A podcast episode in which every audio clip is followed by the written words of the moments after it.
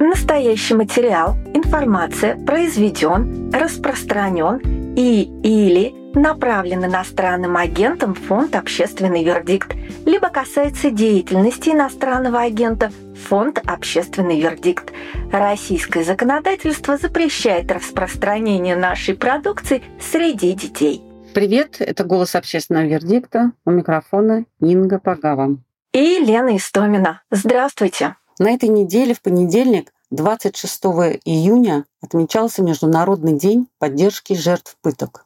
Это очень важный день. К сожалению, в нашем мире продолжает существовать такое позорное явление, как пытки. И этот день, учрежденный ООН, дает возможность привлечь к этой проблеме внимание и призвать общество объединиться в поддержку сотен тысяч людей во всем мире, которые стали жертвами пыток или подвергаются пыткам по сей день. И это крайне важно. Таким людям, их близким, очень нужна поддержка. То, что им пришлось пережить, не писать словами. Как, впрочем, и то, что им приходится переживать, чтобы добиться справедливости и привлечь виновных к ответственности. Далеко за примерами ходить не будем. Возьмем знаменитое громкое ярославское дело, которым фонд занимался с 2018 года. Как же непросто было добиться возбуждения уголовного дела против тюремщиков, которые пытали заключенного Евгения Макарова. И что пришлось пережить после, когда все-таки возбудили дело, самого потерпевшего наш фонд очерняли и подсудимые, и адвокаты. С похожим мы столкнулись и на суде по делу о пытках Марины Рузаевой – многодетной мамы, домохозяйки из Иркутской области. В таких делах зачастую происходит следующее. Сторона, которая виновна в пытках, пытается навязать мнение, что потерпевшие сами виноваты в том, что с ними произошло, полностью обесценивая человеческую жизнь. И, увы, то же самое сейчас происходит и в нашем новом деле. Деле о гибели военнослужащего Виктора Петрова. В прошлом выпуске подкаста мы коротко рассказывали о нем. Инга, напомнишь? 9 мая жительницы Иркутской области Нине Ефременко позвонили из воинской части и сообщили, что ее сына Виктора, мобилизованного осенью, нашли мертвым. Он якобы покончил жизнь самоубийством. Виктору было 40 лет. На момент смерти он находился в палаточном лагере под Луганском. Нина Ефременко не верит, что ее сын покончил с собой. По ее словам, она общалась с ним накануне по телефону. Виктор просил ее помочь купить снаряжение, строил планы на будущее. Нина считает, что ее сына убили. Тому же незадолго до трагедии он попадал в больницу с переломами ребер. Матери известно, что ее сына избили сотрудники военной полиции. Солдат успел рассказать матери, что его подвешивали за руки, били палками, привязывали за шею и таскали по палатке, жгли электрошокер. Издевались над ним в наказании за нарушение служебной дисциплины. А в чем же заключалось нарушение служебной дисциплины? А в том, как следует из письма за подписью командира воинской части, который он почему-то адресовал главе района, откуда родом был Петров, что тот страдал алкоголизмом и тем самым негативно воздействовал на сослуживцев. Причем, как написано в этом письме, Петров якобы пил все, что горит – даже таблетки сухого горючего. Ну а что не скажешь про того, кого уже нет? И сейчас общественности пытаются навязать это мнение Петрове. Понимаете, да? Но тогда у меня возникает вопрос. Если Петров был таким плохим солдатом, почему бы его не вернуть домой? Зачем держать там, раз он дестабилизирует обстановку? Ты пообщалась с мамой солдата, Ниной Николаевной. Давай послушаем историю из ее уст. Мне 9 числа, 9 мая, без 23 по нашему иркутскому времени сообщили. Он представился, это дядька капитаном. Вот, и сказал, что я командир, значит, это вашего сына, я хочу сказать, что он повесился вчера вечером в 11 часов 30 минут, говорит, вечером повесился в туалете. Я говорю, как случилось? Мы же разговаривали в 6 часов. Какие 11 часов вы про что говорите? Он должен был мне позвонить вечером. А он не позвонил. Вот.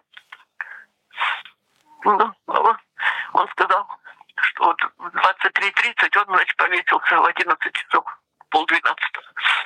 Я говорю, как так случилось? Как? Кто его нашел? Говорю, где его? Что? Он говорит, а утром пацаны пошли в туалет и нашли его. И вот не верится, Леночка, что он это сам сделал, что ему это помогли. Понимаете, если бы был открытый гроб, если бы сделали бы вот экспертизу сразу здесь, когда привезли, мне же сказали, что нельзя это делать. Не знаю, как... Вот представьте, Леночка, как так можно? Как так можно на шею трико завязать и таскать? Вот представьте это, вот даже как бы ты там не пил или как там... Вот смотрите, опять же вопрос у меня такого порядка. Я уже и так и сяк всякого. Как это можно пить? Вот скажите мне, пожалуйста, воинская часть. Они где берут эту пьянку? Где они берут эту водку? Дело в том, что как вот матери слышать, что моему ребенку привязывали на шею трико, трико или как триком. Трико. Трико и таскали по всей палатке. Это как понимать, пьяный он был. Люди здесь деревенские говорят, ты ничего не добьешься, просто единственное, славу себе дожила и все. Ну тут такое я слышу, это же ужас, это хуже его нет. Он там и таблетки какие-то пил, и какой-то спирт, и брашку, и там брагу как-то там, там всякую, такую всякую чушь какую-то. Я вообще не знаю. Я не колол, и что только там не делалось. Я не знаю, все, что горит, как говорится, жидкость, руки мыть, все пил подряд. Там так написано было, на администрацию написали письмо. Там я вообще, как говорится, в Ну, шоке от этого всего услышанного.